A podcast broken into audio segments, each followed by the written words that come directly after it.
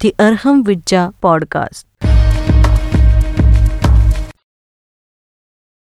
व्यक्ति कई बार कुछ ऐसे कार्य या फिर क्रिया कर देता है, जिसके परिणाम उसको हानि पहुँचा सकते हैं, नुकसान पहुँचा सकते हैं, और इन्हीं परिणामों से बचने के लिए हर व्यक्ति को कार्य करने से पहले दोबारा सोच लेना चाहिए कई बार व्यक्ति अपने व्यक्तिगत गुणों का सम्मान नहीं करता या फिर इसके बिल्कुल विपरीत अपने गुणों के कारण अहंकारी बन जाता है।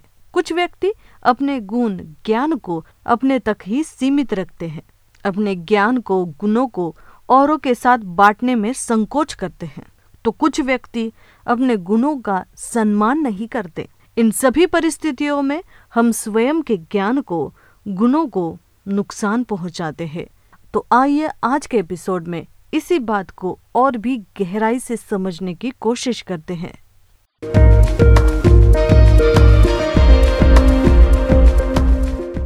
You're listening Secret of Karma, ninth episode. How we damage our own knowledge. कैसे हम स्वयं के ज्ञान को नुकसान पहुंचाते हैं विद ऋषि प्रवीण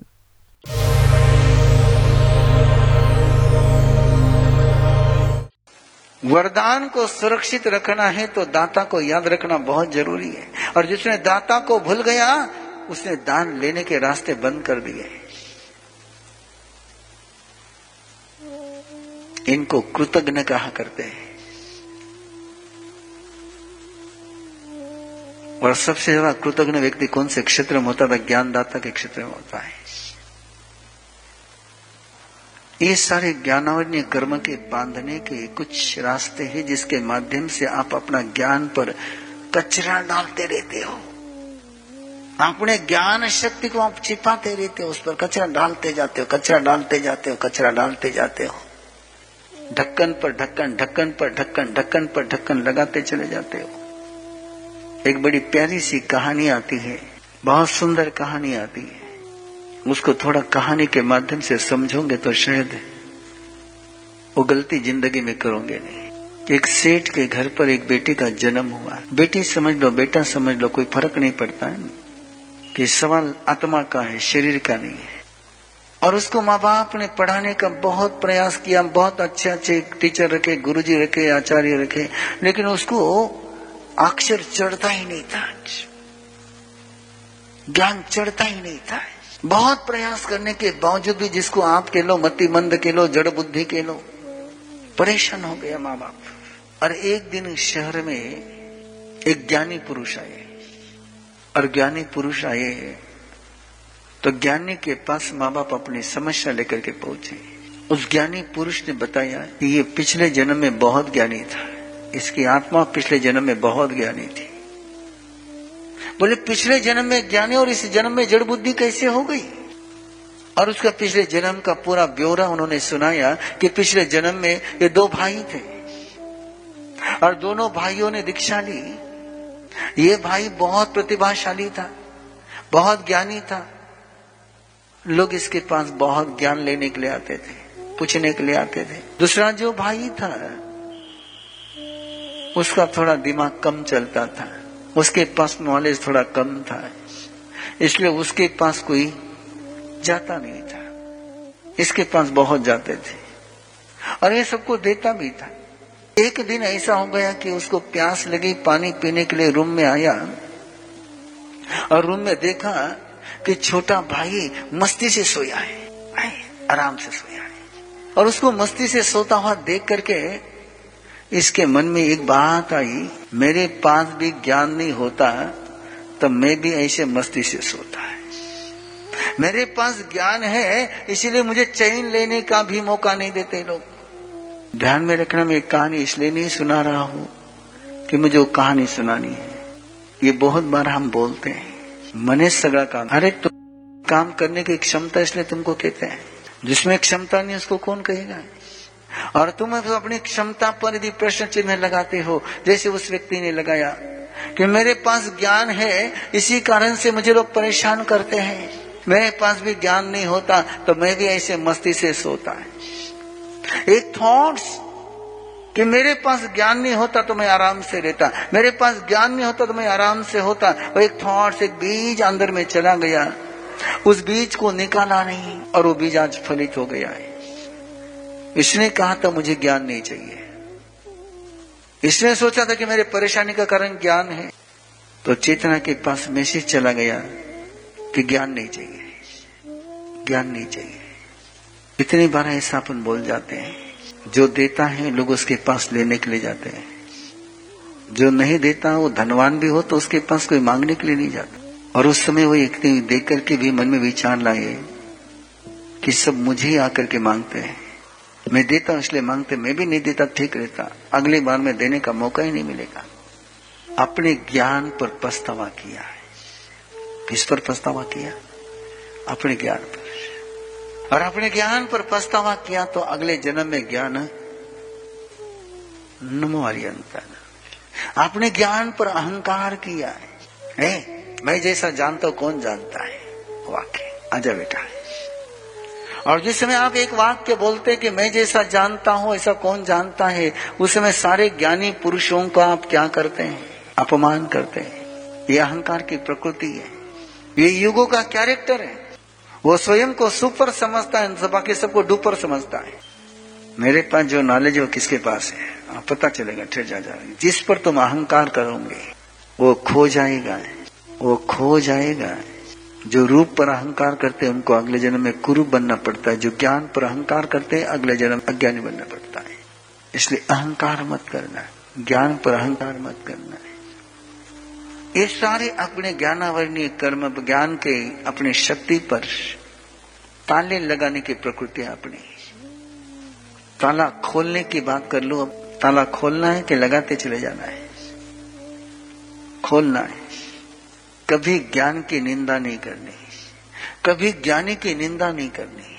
कभी ज्ञान की निंदा नहीं करनी, कभी ज्ञानी की निंदा नहीं करनी। चाहे जो ज्ञानी तुम्हें लायक लगे डिसलायक हो शायद हो सकता है कि वो तुम्हारा प्रेमी हो हो सकता है कि तुम्हारा दुश्मन हो। प्लीज़ कभी किसी ज्ञानी को यह मत कहना कि उसको क्या समझता है। ज्ञानी की निंदा ज्ञान की निंदा है। और जिसकी ज्ञान की निंदा करोगे, वो ज्ञान अपने पास, जिसकी निंदा करोगे, तुम्हारे पास कैसे आएगा? ज्ञान कहीं पर भी हो, किसी के पास भी हो, उस ज्ञानी का सम्मान करोगे तो ज्ञान तुम्हारे पास आएगा। आप में से बहुत से लोगों ने वो कहानी सुनी होगी। राजा श्रेणी एक अपराधी से उसकी कला, उसकी विद्या सीखने का प्रयास कर रहा है। सिंहासन पर बैठा हुआ है। चोर है, गुनहगार है, लेकिन उसके पास एक ज्ञान है। पेड़ के डांडे को झुकाने की कला उसके पास है। अभय कुमार ने कहा, इसको तुम फांसी की सजा दे रहे हो। इसके साथ ही ज्ञान चला जाएगा। इसे ज्ञान तो सीख लो, ये विद्या तो सीख लो। और सिंहासन पर बैठ करके राजा ने हुक्म दिया, ए, चल, मुझे विद्या सिखा। और उसने सिखानी शुरू करी। वो तो सिखा रहा है, लेकिन राजा को शब्द तो याद आ रहे हैं, लेकिन एनर्जी नहीं आ रही। फीलिंग नहीं आ रही है। इंफॉर्मेशन आ रही है, लेकिन नॉलेज नहीं हो रहा है। और ये मैक्सिमम आज के जनरेशन का प्रॉब्लम है। उनके पास इंफॉर्मेशन है, लेकिन नॉलेज नहीं है। मेमोरी है, लेकिन ज्ञान नहीं है। कंप्यूटर है, लेकिन उपयोग नहीं है। मैक्सिमम ऐसा ही चल रहा है। और उसका कारण और अभय कुमार ने देखा कि सामने वाला बराबर सिखा रहा है, पर राजा सैनिक को लेने की कला नहीं आ रही है। फिर अभय कुमार ने अपने पिता से कहा कि, यदि विद्या का दान लेना है तो दाता के चरणों में बैठना होगा। ज्ञान लेना है तो सिरहाने बैठ करके नहीं ले सकते हो, चरणों में बैठ करके ही लेना होगा। और राजा सैनिक ने फिर उसके पास नीचे बैठ करके सीखा और सीख गए। लेना हो तो झुकना पड़ेगा, और जिससे लिया है उसके सामने झुका हुआ रहना पड़ेगा। जिससे लिया है उसके सामने झुका हुआ रहना पड़ेगा। लेते समय झुके रह गए और लेने के बाद अकड़ गए। महाभारत की याद दिला दू मैं आपको ना? महाभारत आपका बड़ा वेल नोन है। क्योंकि आप भी महाभारत ही खेलते होंगे जिन घर में। बहुत वेल नोन है, आपका बहुत फैमिलियर है। याद रखना, दुर्योधन द्रोणाचार्य को अपना सेनापति तो बना सकता है, अपने कर्मचारी के रूप में रख सकता है, लेकिन द्रोणाचार्य का दिल नहीं जीत सकता है। और अर्जुन भले ही पांडवों के साथ है और द्रोणाचार्य कौरवों के साथ है, फिर भी अर्जुन अपने द्रोणाचार्य के शत्रु पक्ष में रहने वाले द्रोणाचार्य के प्रति सम्मान रखता है अहोभाव रखता है रिस्पेक्ट देता है। कहाँ पर है? द्रोणाचार्य उनके खिलाफ लड़ रहे हैं, लेकिन खिलाफ लड़ने के बावजूद भी अपने ज्ञान दाता के प्रति अर्जुन के मन में वही रिस्पेक्ट है, वही आदर है। यदि महाभारत का युद्ध देखा होगा तो कई बार ऐसा हुआ है कि जब सामने द्रोणाचार्य आ गए लड़ने के लिए तो अर्जुन पहले एक तीर छोड़ता है जो द्रोणाचार्य के पाओ में जाकर के प्रणाम करता है। तभी अर्जुन को गीता मिल सकती है। लेते समय भी झुका हुआ रहना पड़ेगा। और लेने के बाद भी झुका हुआ रहना पड़ेगा। लोग लेते समय तो झुके रह जाते हैं और लेने के बाद ऐसे अकड़ जाते हैं कि पूछो ही मत, मानो यह ज्ञान को खोलने के रास्ते। थम्बा कोहा पमायनम रोगीन अलसही नहीं है ये अहंकार। और दूसरा है तुम्हारे ज्ञानावरणीय पर। तुम्हारे ज्ञान पर, तुम्हारे ज्ञान को ढकने वाला सेकंड नंबर का कोई है वायरस तो गुस्सा, क्रोध, आक्रोश, और इसको तो दोनों को ही, अहंकार को और आक्रोश को तो साइंस प्रूव कर रहा है कि जो अहंकारी होती है, उनका ई क्यू, आई क्यू रह सकता है, लेकिन ई क्यू नहीं होता है। इमोशन की इंटेलिजेंस, भावनात्मक बुद्धि इमोशनल प्रतिभा अहंकार के पास नहीं होती है वो सारा सेंटर काम करना ही बंद कर देता है। और गुस्से में तो पता नहीं कितने अंदर की गर्मी के कारण से तुम्हारे ज्ञान के सेंटर डिस्टर्ब हो जाते हैं। थम्बा कोहा, पमायनम संस्कृत का एक सुभाषित है, ज्ञानार्थी न कुतो सुखम। सुखार्थी न कुतो ज्ञानम। जो सुख का पिपास होता है, उसको ज्ञान नहीं मिल सकता है। आप जानते हो, आप देखते हो आपके घरों में, कि आपके बच्चे बेड पर लेटे लेटे पड़ते रहते हैं। कैसे काम चलेगा? प्रमाद प्रमाद, शैथिल्य। रोगे न, रोग, और आलस ने, आलस। लिजिनेस पोस्टपोन्ड अभी नहीं नौ बजे क्लास शुरू होना है ना तो नौ बजे पहुँच जाऊँगा ना, क्या ज़रूरत है दो मिनट पहले जाने की? और पाँच मिनट लेट गया तो भी क्या फ़र्क पड़ता है? ये आड़स ये लेजिनेस और देखिए लेजिनेस की शुरुआत कहाँ से होती है? Early morning early morning early morning यानी मैं घड़ी की अर्ली मॉर्निंग नहीं कह रहा हूँ आपके उठने की अर्ली मॉर्निंग कह रहा हूँ, चाहे आप आठ बजे उठ रहे होंगे तो आपके लिए वही अर्ली मॉर्निंग है। आप चाहे दस बजे उठ रहे होंगे तो आपके लिए वही अर्ली मॉर्निंग है। जब भी आप उठते तब मॉर्निंग है। अब पता नहीं आप में किसने लोग आफ्टरनून में उठते होंगे। आई डोंट नो लेकिन जिस समय आपकी नींद खुलती है, नींद खुलने के बाद आप तुरंत उठ करके बैठते हैं क्या?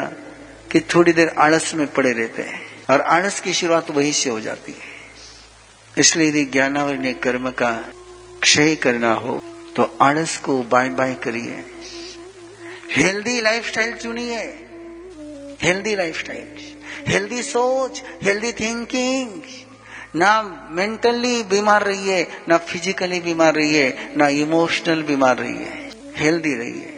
यदि मन बीमार होगा तो भी ज्ञान नहीं चढ़ेगा, शरीर बीमार होगा तो भी मुश्किल जाएगी। और रिश्ते बीमार होंगे तो और मुश्किल जाएँगे। जरा चेक कर लीजिए आपके रिश्ते बीमार है कि हेल्दी है। रिश्तों को भी हेल्दी करिए तो इमोशन हेल्दी रह जाएगी। जिनसे सीखा है, जिनसे पाया है, उनको ज़िंदगी में परमात्मा के समान याद रखिए। उनका विनय भाव बनाए रखिए। किसी के ज्ञान का अपमान भूल करके भी मत करिए। भूल करके भी मत करिए। और अपने पास नॉलेज हो तो किसी को देने में कंजूसी मत करिए। एक ही धन ऐसा है, जो देने से बढ़ता है। बाकी तिजोरी से धन निकालोगे तो तिजोरी में धन कम हो जाएगा। लेकिन दिमाग से ज्ञान निकालोगे, दूसरों को देने के लिए तो ज्ञान बढ़ता जाएगा। सीखने से जितना सीखा नहीं जाता, उतना सिखाने से सीखा जाता है। शाह ने करुण सोडावे सकड़ जड़ा हमारे स्वामी समर्थ रामदास कहते हैं कि सबको सयाना बनाओ, किसी को मूर्ख कभी मत बनाना है। किसी को मूर्ख कभी मत कहना है। उसको सयाना कहोगे तो सयाना बनेगा, मूर्ख कहेगा तो मूर्ख बनेगा। बस लास्ट है, लास्ट ज्ञानावरण्य का लास्ट सूत्र है। किसको कहते ज्ञान? विशेष जो जानता है स्पेशल जनरल को दर्शन कहते हैं और स्पेशल को ज्ञान कहते हैं। विशेष जानना स्पेशल और एक्सट्रीम एक्स्ट्रा ऑर्डनरी और एक्स्ट्रा ऑर्डनरी जानने का जो प्रयास करते हैं वो ज्ञानी बन जाते हैं, वो साइंटिस्ट बन जाते हैं, वो विज्ञानी बन जाते हैं। स्पेशल नॉलेज विशेष जानते चले जाना और जैसे जैसे तुम विशेष जानने का प्रयास करोगे स्पेशल नॉलेज लेने के लिए प्रयास करोगे मॉरिडिटी में मत रहना है ऑर्डनरी में मत रहना है। ऑर्डनरी लाइफ जीना ये स्वयं का बहुत बड़ा इंसल्ट है। बी स्पेशल और जहाँ तुम्हारी विशेष बनने की इच्छा बनती जाएगी, वहाँ फिर याद करिए एकलव्य सुपर बनना चाहता था या तीरंदाज बनना चाहता था। और सुपर बनने की उसकी ख्वाहिश उसको सुपर बना गई। जहाँ तुम हो, उसके आगे बढ़ना नॉलेज कंटिन्यू कंटिन्यू आगे बढ़ना है। ध्यान में रखना है, अगले जन्म में सत्ता साथ नहीं आएगी, अगले जन्म में संपत्ति साथ नहीं आएगी, अगले जन्म में मकान साथ में नहीं आएगा, लेकिन नॉलेज साथ में चल सकता है। भगवान महावीर से पूछा गया था, इंद्रभूति गौतम ने पूछा था कि प्रभु ज्ञान इसी जन्म में रहता है कि अगले जन्म में प्रभव में भी साथ में चलता है? श्रद्धा इसी जन्म में रहती है कि अगले भनों में भी चलती है? ये संस्कार इसी जन्म में रहते कि अगले जन्म में भी चलते हैं? परमात्मा ने कहा, श्रद्धा और ज्ञान अगले जन्म में, मौत भी जिसको तुमसे छीन नहीं सकती, उसको ज्ञान कहते हैं। मौत बाकी सब कुछ छीन लेगी, तुम्हारी प्रतिष्ठा छीन लेगी, तुम्हारा शरीर छीन लेगा, तुम्हारा परिवार छीन लेगा जो जो तुम्हारे पास बाहर का है, सारा मौत छीन लेती है। लेकिन ज्ञान को मौत भी नहीं छीन सकती है। और इसलिए ज्ञानी को मृत्यु के समय में दुख नहीं होता है। कि उसको पता है कि मौत बाकी सब कुछ छीन सकती है, लेकिन मेरा ज्ञान छीनने वाली नहीं है। इसलिए इस अमर ज्ञान की निरंतर यात्रा करते रहिए, जानते चले जाइए, जानते चले जाइए। ज्ञानी बनने में जो मज़ा है और किसी में नहीं है। वो कहानियाँ मैं नहीं सुना रहा हूँ आपको। विद्वान सर्वत्र पूज्यते, कहानी नहीं सुना रहा हूँ। लेकिन सत्य हर समय में, हर क्षेत्र में, हर फ़ील्ड में किसी को रिस्पेक्ट मिलता है तो ज्ञानी को ही मिलता है। वही ज्ञान प्राप्त करने की अपनी क्षमता अनंत है। कैसी क्षमता है? अनंत है। और ध्यान में रखिए जो बाहर से आती वो सूचना होती है और अंदर से जन्मता वो ज्ञान होता है। बाहर से जो आप खाते हैं, वो रोटी होती है और अंदर जो बनता है वो खून होता है। अंदर जो बनता है वो सप्त धातु होते हैं। और रोटी काम में नहीं आती, रोटी से बना हुआ सप्त धातु ही आपके जीने के लिए काम आता है। बाहर से जो सूचना ली, उसको तुमने डाइजेस्ट किया, उसको नॉलेज बनाया तो वो नॉलेज तुम्हारे काम में आएगा। व्यक्ति को हमेशा अपने ज्ञान का सम्मान करना चाहिए। संकुचित प्रवृत्ति ना रखते हुए अपने ज्ञान को औरों के साथ साझा करना चाहिए। यदि हम ऐसा नहीं करते तो हमारे ज्ञान की वृद्धि थम जाती है और इसके विपरीत परिणाम हमें अगले जन्म में भी भोगने पड़ सकते हैं। सीक्रेट ऑफ़ कर्मा के अगले एपिसोड में हम जानेंगे कि क्या हमारा आलोचनात्मक होना हमें हानि पहुँचा सकता है। तो सुनते रहिएगा। Música